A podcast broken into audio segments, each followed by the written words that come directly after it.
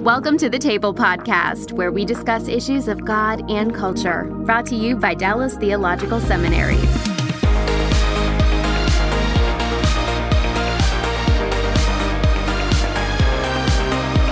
Welcome to The Table. We discuss issues of God and culture. I'm Darrell Bock, Executive Director for Cultural Engagement at the Hendricks Center at Dallas Theological Seminary. And today our topic is nonprofits, nonprofit organizations. And we have over here our guest, Mike Wiltse, whose official title is President and CEO of the Hope Center. President and CEO. That's you got the double whammy. I did get the double whammy. Yes. Yeah.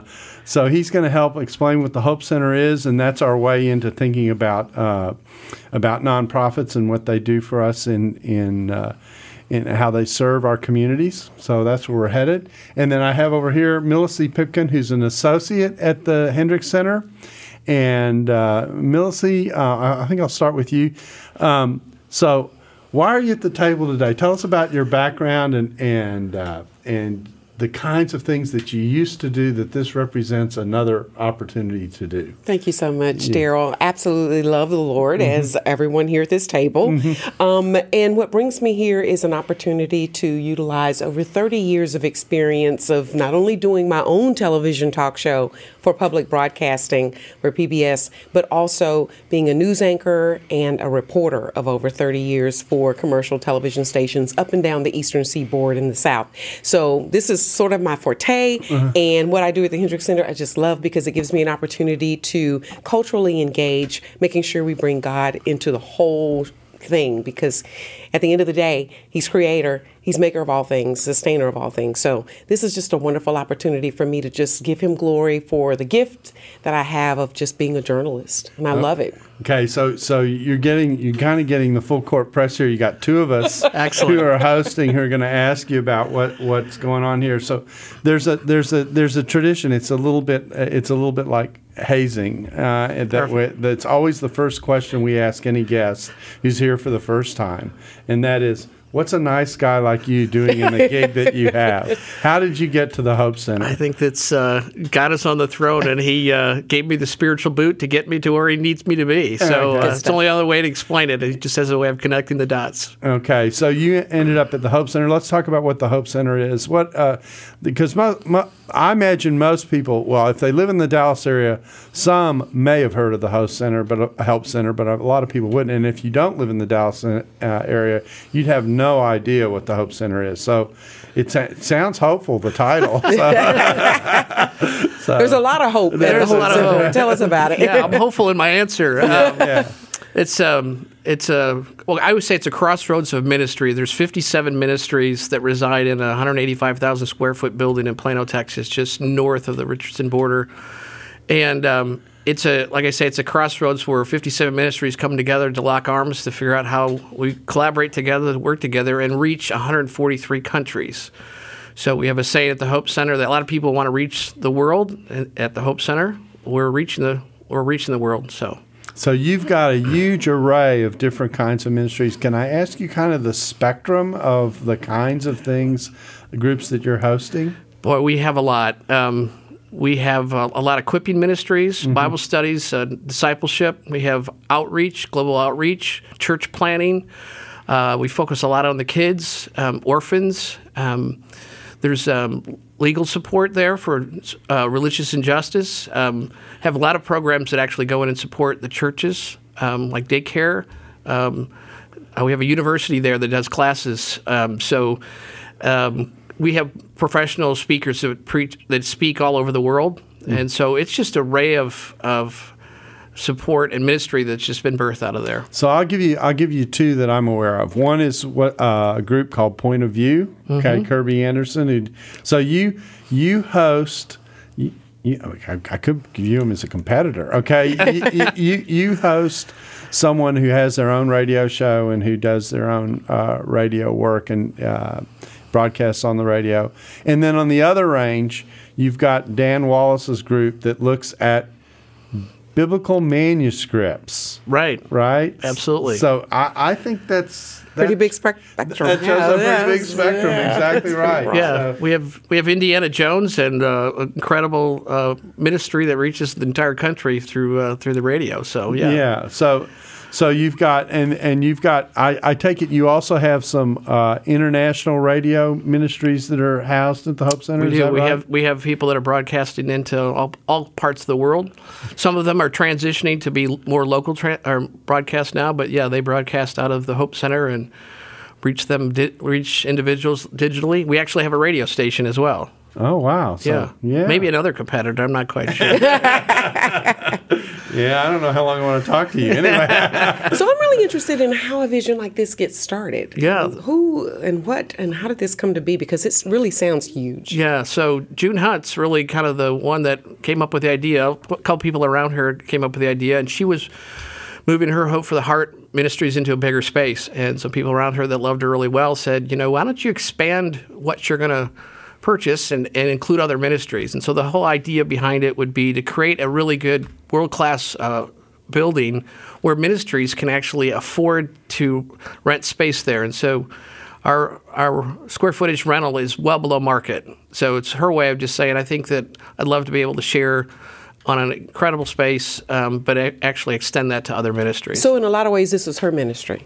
This is her way of giving back in a huge way. She certainly, she, along with some people that are alongside her, certainly started with the idea, and I think it's just been amazing just to watch over 13 years what's happened. Yeah, anyone who knows June knows her heart for ministry and the way she wants to serve the Lord, and this has been a very concrete way of doing it. So it's really a nice space. Now, most people would go, okay, so you got all this square footage. I forgot what the number was. You gave it to me. 185,000 square feet. 185,000. That's a lot of ministry. That's a lot of space. It's a lot of space. I was going to say a lot of hot air, but I was trying to be nice. Anyway, so that's a lot of space. But your intent is not merely to be kind of a landlord. That is true. What I've kind of watched is there's three things that we're looking to move the Hope Center forward. One of them is just equipping, or I would say intentional collaboration. So as you sit and talk to non-for-profits, you talk to churches, there's so much in their lane of what they're trying to do. It's just more or less to be able to say pause and say, let's just pause for a second and let's find out what's going on. Mm-hmm. So as an example, we have 23 ministries that are serving in Africa alone. Mm. So the question that we're asking is, do you know that there's other ministries in the Hope Center that are serving right alongside you that we could come together to be better together? So it's just that intentional piece. I think the second piece that we're looking for is efficiency through shared resources. So this is a beautiful recording studio. Do we need a bunch of recording studios, or should we have one, and that we could all share that resource? And so it brings the cost down for ministries to support their ministry and do it more cost effectively. And really the last space that we're looking at, I'm calling is amplification of message. So what is it that the world needs to hear? Cultural engagement. What are those topics that we need to be tackled? Some people are afraid to tackle them. Some people don't know exactly what the right speaker is or whatever the case may be, but the Hope Center provides a great venue space and core of a neutral playing field, if you will, to be able to get after some of these topics biblically and to be able to amplify God's message. So, that's good. Yeah, so let me ask you one more question, and then I have Melissa turn on her journalistic vibes. When you got to the Hope Center, are there any particular ministries that you came across and became acquainted with when you went, you know, I don't even think I knew that something like that existed, and man, that's interesting.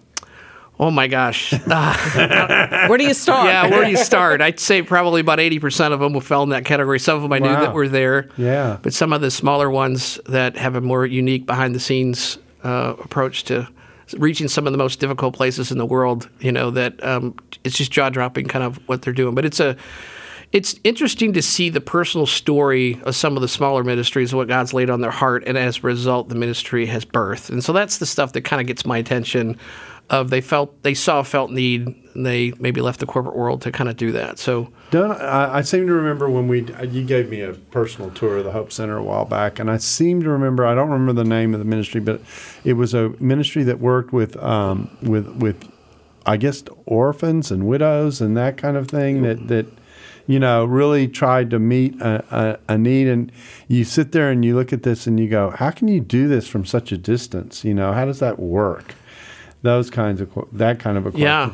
And we have Orphans Outreach, and we have another ministry that SAC Orphans that is in Russia. And so, for example, sent a message out to say, how are we doing in Ukraine and Russia? And we have 11 ministries there, and a couple of them were right there serving the orphans coming across the border and helping out with the women as well. So there's another ministry that has a hospital in Romania, Need Him Ministry, that serves. So there is, without question, intentional. There's ministries there that actually help provide funding for you too if you're looking to adopt someone. So kind of a lot of different spaces with how we love on the orphans and handle and love, just really love on them well. And how do I said I had one last question, but I'm lying because I got another one. But how do you help those ministries connect to the local church so that people in churches can understand what's going on, at the Hope Center, but across the believing community? What a great question! Thanks for that question. Yeah. Just yesterday, I had 22 executive pastors. I think 15 of them showed up for the first time. And there's two things we're trying to do there, kind of the same thing. Sit across from a table that speak the same language and say, these individuals help move the church. They're the problem solvers, the ones behind the scenes making all that happen. And then introduce them to the Hope Center that says, a lot of times the churches will try to invent it internally first. When you have right down the road 57 ministries that are just willing to help. So it was so just yesterday that we had 15 churches, and I think half of them, or maybe three-quarters of them, the first time they've been in the Hope Center, then they didn't even know that the place existed.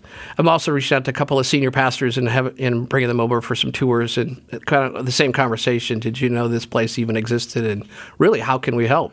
So what we've had is a group, a location that's been housing all these ministries, but the trick now is to get them connected in such a way that they're mutually supportive of one another on the one hand, but they also can connect to the local churches that are looking for outreach ministries on the other. And that's a perfect landing place for just talking about nonprofits in general. And thinking through the role of the nonprofit, because I think most people think, well, if it's going to happen, it's got to happen in the local church. But the flip side of that is, if the local church tries and do it, the local church may not be able to do some of the things that these nonprofits are doing. So with that table set... Well, you almost asked the question. You might as well put it out there because, you know, I don't want to take away from what you just said because that's really good to talk about the nonprofit component, but I was thinking also the parachurch component and the real definition of that for people who may not be as familiar with that. And I can't think of a better person to talk about that than somebody who's working with 57 of them, including themselves. Yeah. So how do you see... What would be your definition of the parachurch? And again, don't want to be remiss of what Dr. Bock was just asking about the nonprofit. Yeah, no, I think it's a great question. I have a tendency to simplify everything, so it's not complicated. It's okay. But if you talk to the parachurch ministries, they say we are the church, and you kind of alluded to that at the beginning. Right. But they have probably unique skill set or services or resources they can provide that they're passionate about. So it's just really set up to support the church. And what I found out is I was on a church staff for 12 years. What I found what was happening to the church is that there's so many demands on the church, and the staff, the dollars that are going towards staff have to change. So it's less about Sunday. It's more about digital. It's more about marketing. It's more about social media. And the more that they change, it kind of changes who the church is. Mm-hmm. And so that's actually one of the reasons why I kind of stepped away, because I said, well, the church needs to really stay focused on its due north and what it's the purpose of that is. And there are solutions already out there, so the church doesn't necessarily have to reinvent itself, because there's plenty of solutions, people out there that want to help. So one of the things that you're advocating is this is kind of a partnering relationship between the local church and the parachurch. They both have church in their name, right? And it's a reminder. I want to make this observation theologically: the church is not a building, it's not a location. It's a group of people who share a certain common theological confession and recognition of their need for God and what Christ has done for them. So if that's the church, then certainly just because you're not meeting on a Sunday in a building doesn't mean you're not part of the church, although the local gathering and the gathering together for a shared ministry and a shared mission is part of what the church is supposed to do and be. And so you're connecting pieces. The thing that strikes me about something like the Hope Center and the kind of ministries that you mentioned and what they do is these are not things that come easily to a local church body. They don't happen by default, you know, and they certainly don't happen even sometimes with intention. But what you're offering are a variety of ministries with experience in these areas that the local church generally staff doesn't have experience in, isn't inclined to go there without some intentionality, et cetera. And frankly, if you just think about the missions wing of a local church, many missions wings of a local church couldn't do their missions program without nonprofit parachurch structures. Right, for sure. Yeah. So you're feeling pretty important. And it's, you know what? Opportunistic, I think. Right. It's even bigger than just what you were just saying about the nonprofit and the parachurch. The church, in my opinion, doesn't have the ability to do all that you can do. Right. They don't have, like you're saying, they don't have the staff, they don't have the funds, they don't have the time, they don't have that.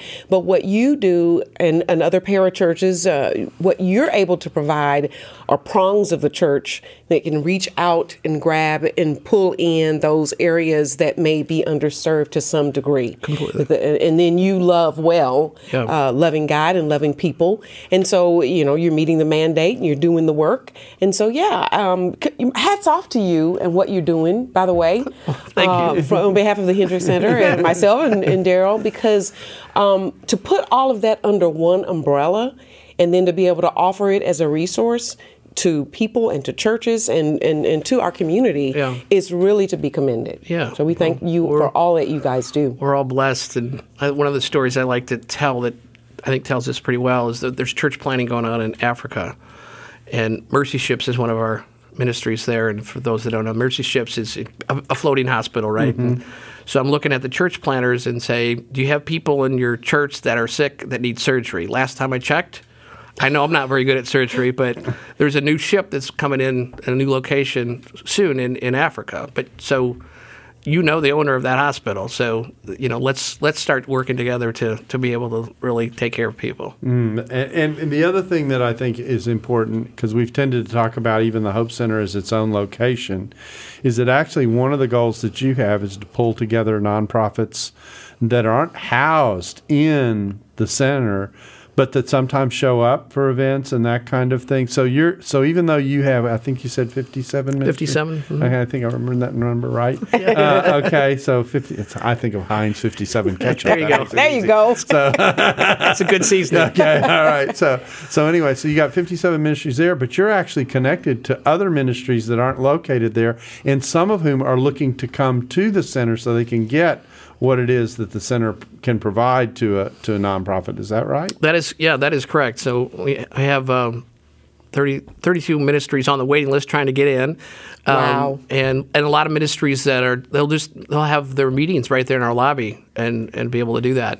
But the other piece of that is E3 just actually did this about a month ago, but they invited other church planting ministries from all over the country into the Hope Center to have a strategy session of how to collectively go after Africa. So we'll have conferences all the time and invite people in to do that collaborations, even if you're not a ministry within the Hope Center. So you've got, just to make it clear, you've got space that you rent out to these ministries at an exceedingly reasonable price, but you also have gathering spaces. So I know you've got a place where you can hold a conference and you can put together a big conference, and there's a big meeting room where that can. You've got smaller conference rooms where people can meet.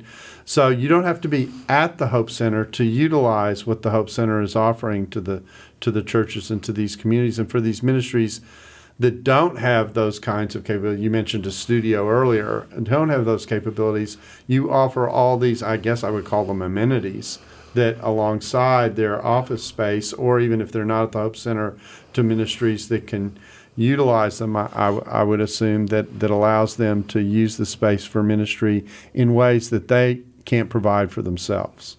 Completely. Yeah, we're all the same team, and so we want to do this together.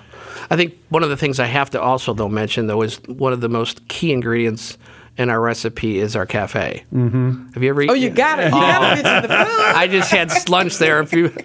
Away to the church's heart is the stomach. Our chef. You don't need to leave the building because the food is just right there. Yeah. It's right there. Yeah. Yeah. Wow. So is that open to the public? Open to the public, yeah. Very good, because I was going to ask you, too, like you said you have a waiting list of over 33 ministries, mm-hmm. or parachurches trying to get in there, right. Organizations. What's your criteria? Well, I think our first priority is to take care of the tenants that are in there. There's a lot of ministries in there that are just really expanding, and we can't keep up with the growth, which is a really good problem to have. Mm-hmm. We also feel that we're a little bit unique in the fact that we want to steward the space really well. So we feel that most landlords, if you don't show up to work, we're good with that because it's less wear and tear in the building. We actually say we want to utilize every single square inch of this. Sure. So if there's other ministries that come in. So as ministry models change within our tenants, we'll have conversations with them to say, can we better utilize some of the space? And, of course, they're very accommodating to try to make that happen. So we also, that's one of the things, we take care of the tenants that are in there first. The other thing we look at is just a diversification. So if we kind of have some of those ministries in there already, we just added a ministry recently that goes after Chinese market and Chinese country, and we never were in China before. So that was a really, just so we try to diversify as much as possible when we're taking a look at some of the ministries. And you're and the Hope Center to some degree is transitioning. Is that right? I mean, you have become in your role, and you're relatively new to the role, right? I mean, how long have you been? 7 months. 7 months. Yeah, okay. Rookie. Yeah, so he's just getting rolling. Well, congratulations on your job and opportunity. Yeah, he's just getting rolling. But one of the things that I think you've sought to bring is to make sure the Hope Center is more than a landlord and really does take advantage of the pooling of talent that is in the building in many ways, right? Right. So, when I was candidating for the position, that's kind of one of the things that I just said was there is so much potential here. The Holy Spirit math is 1 + 1 is 5 or 10 or 1,000, right? Mm-hmm. So we're stronger together, and so that's a cultural shift. That's been always part of the strategy for the Hope Center, but a lot of it I would say is more organic. Mm-hmm. Meet somebody at the coffee bar and hey, can we have a conversation? So I think the intentionality behind it is what we're trying to drive to. So you're working hard to foster that environment and make sure that the people who come in. This is actually piggybacking off of Melissa's question, and that is one of the things that you're looking for are ministries that aren't just want to show up for office space, but that actually do want to walk in and say, I want to take advantage of the full environment that's represented here and the kind of cross-fertilization that can take place. Completely. God is a genius storyteller, and the evidence of this is threaded throughout Scripture. In Christianity Today's new show, Holy Curiosity, with me, Kat Armstrong, we explore storied connections threaded throughout Scripture from the Old Testament to the New. Our first miniseries, Connecting Dinah and the Woman at the Well, welcomes experts like Drs. Tim Mackey and Diane Landberg to give us insight and context into the physical location and meaning of these two stories. These stories will spark holy curiosity in your own faith, because once you see these connections, you can't unsee them. God wastes no person, place, or thing. Listen and subscribe to Holy Curiosity with Kat Armstrong on your favorite podcast platform. Yeah, completely. Now, you guys are located in Plano. Right. I kind of have a two-pronged question. Okay. I know that's not good to ask somebody two questions, but I'm kind of wondering, are there plans to expand? And then the second question is just that. What are your plans? How do you see yourself growing? Right. Well, great question. So we're landlocked where we are. Can't go up, can't go out. And so kind of the two-pronged strategy of growth is this. The first one is just spend the next year to 2 years really – getting this collaboration piece down and really understand who we are and what we're doing so we can execute that well. And then the other thing, we get calls all the time all over the country for, can you help us do this? So that would be a longer-term solution to be able to do that where a lot of ministry currently exists to be able to go do that. So again, one of the things that's we have the benefit of if we have June Hunt behind us to be able to financially support that. So it takes some dollars to get that model up and running. So that's a conversation that's on the table from a couple years out that says where other investors are interested in duplicating that, we're completely on board with leaning in to make that happen and help facilitate that. So now I'll ask what I think I would say is a challenging question, and that is So you're located in Plano, okay? So you know anyone who knows the map of Dallas knows it goes Dallas, Richardson, Plano, at least. Right. More or less. Right. And so at least if you're headed north up 75 and Central Expressway. Okay, and yet your ministries cover globally. Do you have many? I'll ask it this first part of the question this way. Do you have many ministries that are concentrating on how the Dallas-Fort Worth community, the local community in particular, is served? Or are most of your ministries national or global? That's a head-scratcher for me. I would say most of us are national and global. Uh-huh. Union Mission Gospel is one that's local. So there are ministries that support churches that can make it local, but really the tenets that we currently have are more global. And that's an area that I want to be able to grow in to be able to support that. The other thing that's interesting, though, when you start to talk to the churches, yes, it gets to be more of a how do we partner with the churches to help that versus necessarily. So you're sensing where I'm going, yeah. which is on the one hand, you've got this location with all these national global ministries in which, you know, the prongs are going out, but they're going outside the DFW community. Yep. I could see another hub, for lack of a ministry hub, that might be focused and concentrating on the local community per se in that kind of way. And your way to deal with that is to say, well, if we can get connected to local churches and help them come together, then we can impact the local community, even though our ministries are mostly national and global. Right. Completely, yeah. Another ministry, Dallas Baptist University is there, and so they do classes all, meet there. That's when you said you had a university. I was saying, man, that's pretty good. You got all this. There's another competitor, maybe. I don't know. Yeah, I'm feeling. And the more longer I talk to you, the more nervous I get. But anyway. Well, there's DTS doesn't have office there yet. Yeah, exactly right. So I guess the challenge is that it would be very easy to take the model that you have, which is a national and global model on place of ministry, and create a similar kind of hub that would be dedicated to the more local community and that kind of thing, right? Yeah, I think that's a really good question. When you start to look at is there other Hope Centers across the country, there's more of those that says, as you're coming in, we need to know how you're going to impact the local community. And so for sure, that's an avenue that we could take a look at. Interesting. But it'd be, I think, in the midst of partnership. Sure. Right. Exactly. So I mean, because of course, the value of what you offer to local churches is this ability to help the local church reach beyond itself and its own community into these other communities, which many local churches need that capability of outreach because they aren't going to be able to do it themselves. Right. They have to have the partnerships in order to be able to. Absolutely. Do you have an example of how you all are working with the church that you want to share with us? Well, I think it's like I said, for me, because I come from that world, it's relationships. So again, we just started the conversation honestly yesterday. Okay. When I had the executive pastors in, and I've had a handful of senior pastors in. And when they come to the Hope Center, what do they see? We've talked about the 57 ministries under 185,000 square feet, and we're talking about a nice place to eat. But what else will we see? Those are all the basic requirements. Well, I would say, having been an executive pastor, what I see and what they saw yesterday, I believe, was they're constantly having to solve problems or build something or get people mobilized or whatever that looks like. That's where the buck stops, is on that executive pastor, executive director table. So when you walk in and you say, I have all of this help right here. I don't need to reinvent what I'm doing, or at minimum, I can have a conversation to get some good advice for what I should be doing.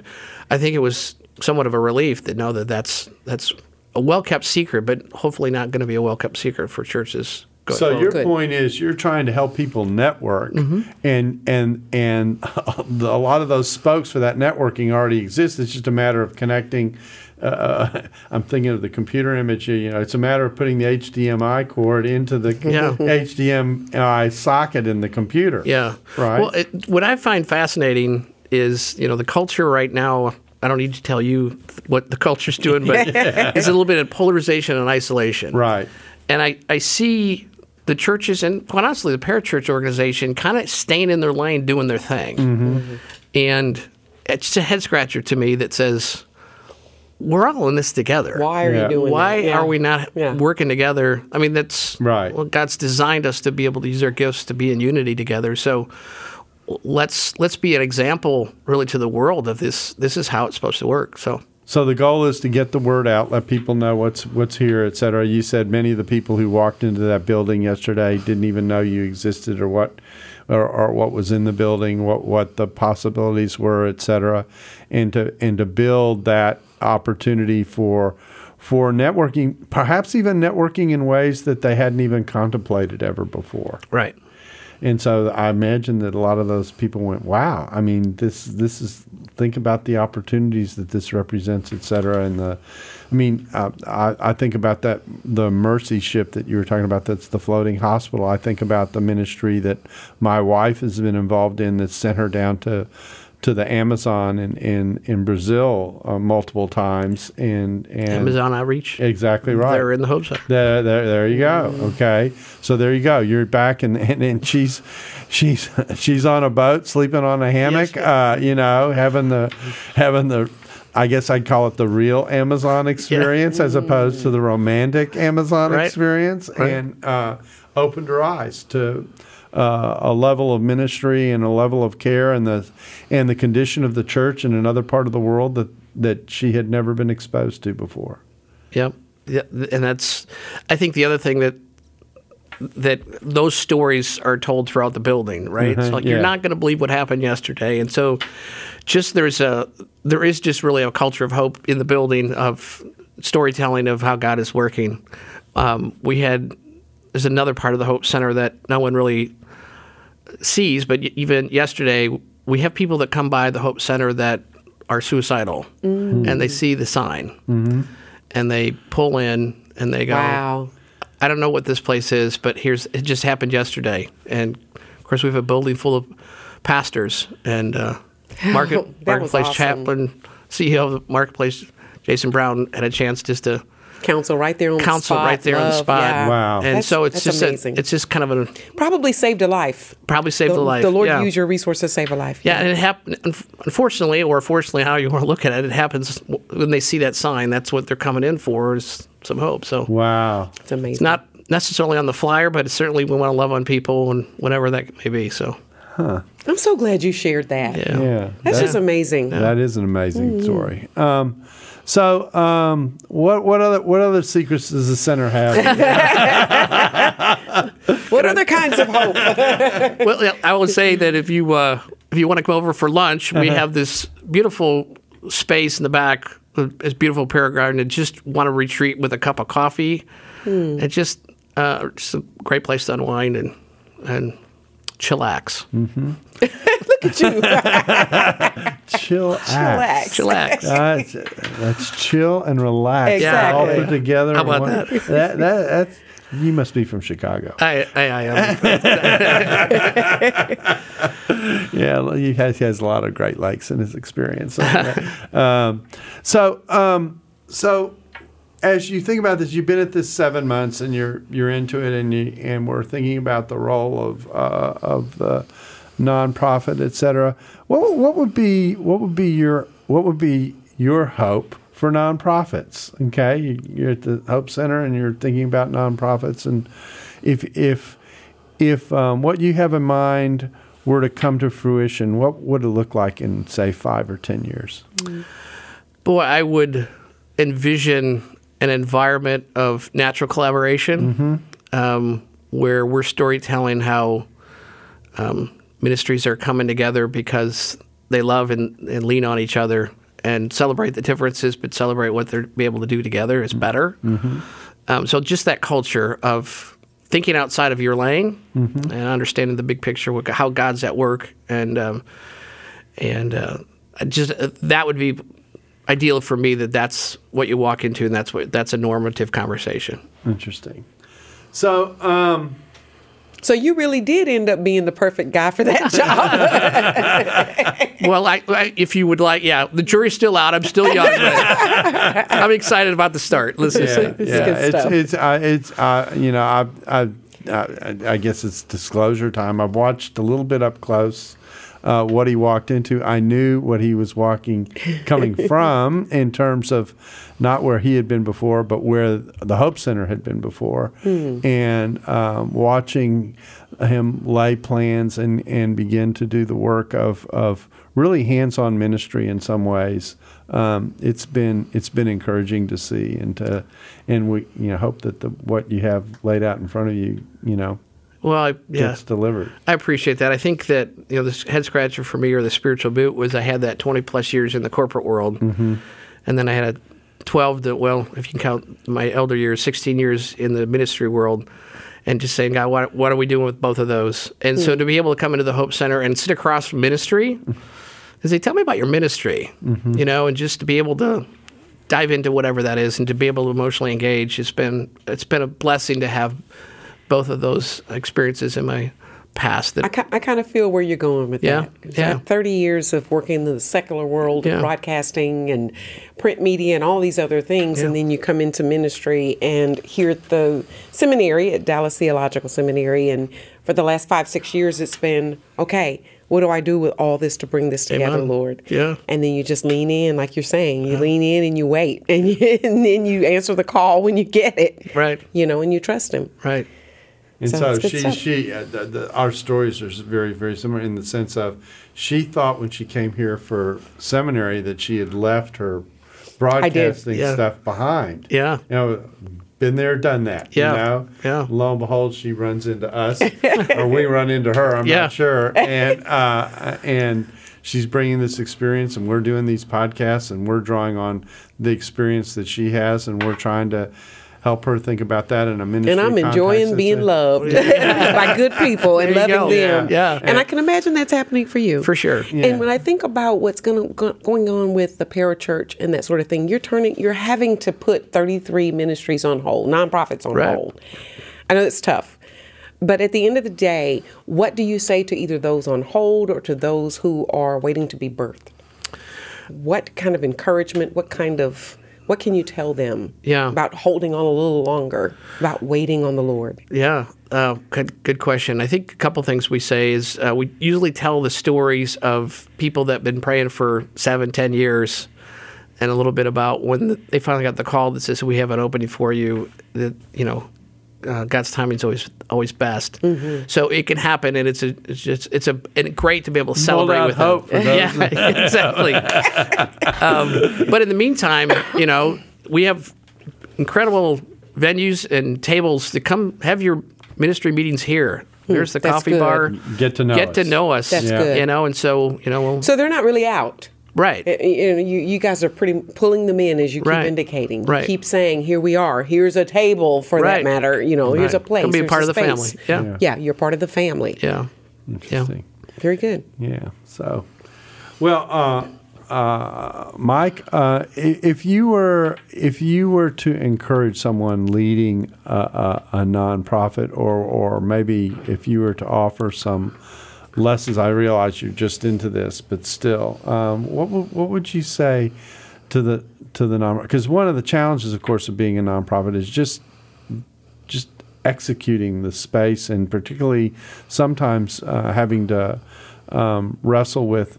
We are a nonprofit. We aren't generating our own income in many cases. We are ministering. So, do you have any advice for nonprofits based upon the experience and the interaction you've had with them at the Hope Center? Yeah. Great question. I think it's be obedient to your call. the good news about being at the Hope Center is that you get to see some pretty mature and, you know, big ministries that started with a dream. Mm-hmm. And then you also get to see the ones that have left the corporate world or whatever their story is mm-hmm. to start their ministries. And so you get to see the whole gamut, and you can see the maturation of all that.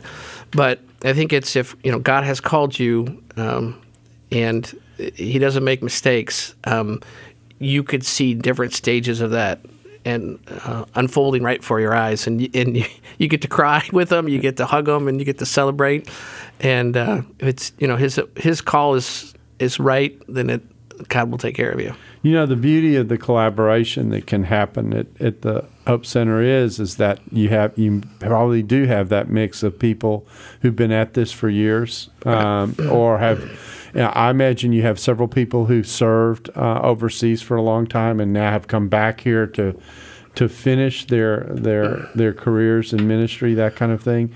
And then you've got the person who's just starting out and learning the ropes. And so to be able to put that all together in one room and have someone with experience come alongside someone who might not have that much experience, that's got to be potentially encouraging, particularly for the person who's just trying to figure it out. Yeah, it's really fun to watch. There is some incredible individuals over there that just hang out at the coffee bar, and you just grab them by the hand. It's like, I got to introduce you to this guy or this gal, and you need to get to know them. And, you know, 2 weeks later, they're sitting there having coffee, and see that relationship build is incredible. So sometimes the staffs that are in the Hope Center are one or two people, right? Yep. Yeah. I mean, the ministry headquarters might be no more than that. Correct. Yeah. So if they were ministering on their own outside the Hope Center, they feel pretty isolated. Yeah, mm-hmm. I'm the CEO. I'm the donor person. I'm the curriculum writer and PR. Yeah, exactly. You work in a coffee shop on Wednesday. Yeah. Very, very true for that. So it's challenge. I mean, there's an element of being at least a certain kind of nonprofit that can be pretty challenging because it's all on very few shoulders. Completely, yeah. But you have that support network right there. You know, there's a floor, the third floor. Their name they call themselves is the Zoo Crew because they feel like they're in little cages, but it's just one or two offices, and they have their own bond that they've developed, and so they're all up in one part of the building and constantly leaning on each other. It might be just, hey, happy birthday, or what's going on with your family, to I'm having a ministry challenge. And so they've developed an incredible relationship based on that environment, for sure. Yeah, and I think I remember from the tour walking through and seeing basically offices that could be described as nothing more than expanded cubicles. Right. And, you know, so it's clear in that place there's only one or maybe at most two people who are representing that ministry in that location, that kind of thing. Is it? Are you hosting? I don't quite know how to ask this. Are you hosting ministries for whom this may be the headquarters? But I imagine there are some ministries for which this is a regional representation or something like that. Yeah, for sure. There's quite a few of those. Johnny and Friends has a regional office. FCA is another one. Mercy Ships has two different locations, so for sure there's quite a few of those that have more of a regional to it. Yeah. Huh. Well, I just want to thank you for coming in and being a part of the table and helping us understand a little bit about the Hope Center and also a little bit about the real hodgepodge world that nonprofits are, right? Because you get all kinds of nonprofits in all shapes and sizes. Is that right? Yeah, absolutely. Yeah, and it's. From the seat I sit, I get to just engage and hear personal story, right? They're the ones that are driving their ministry, but I get to be able to receive how God's working each one of those and just a blessing. I hope you're writing a book. You're getting the testimonies. It is just a blessing to be able to be in that seat to listen to all of that, and it's just a great place to be. So yeah, well, we thank you for the work that you do and for what it represents and for the 57 organizations and what was it, 185,000 square feet, something like that. Yeah. Offering hope around the world. Yeah. Come on over, I'll buy you lunch. Yeah, I've done that once. That's worth it. Yeah. And that food is good. It's good. Okay, yeah, so we're there. And thanks, Melissa, for helping us with this. Thank you so much for allowing me to be here. Nice to meet you. Nice to meet you as well. Wish you the best. Yeah, and we thank you all for being on the table. We hope you'll join us again soon. And if you want to see more episodes, you can go to voice.dts.edu/table podcast. And we've got over 500 plus. And counting, yeah. And counting, yeah. We just added another one. Yes. Right into the bucket. So anyway, so we thank y'all for being with us. I hope you'll join us again soon. Thanks for listening to the Table Podcast. Dallas Theological Seminary. Teach truth, love well.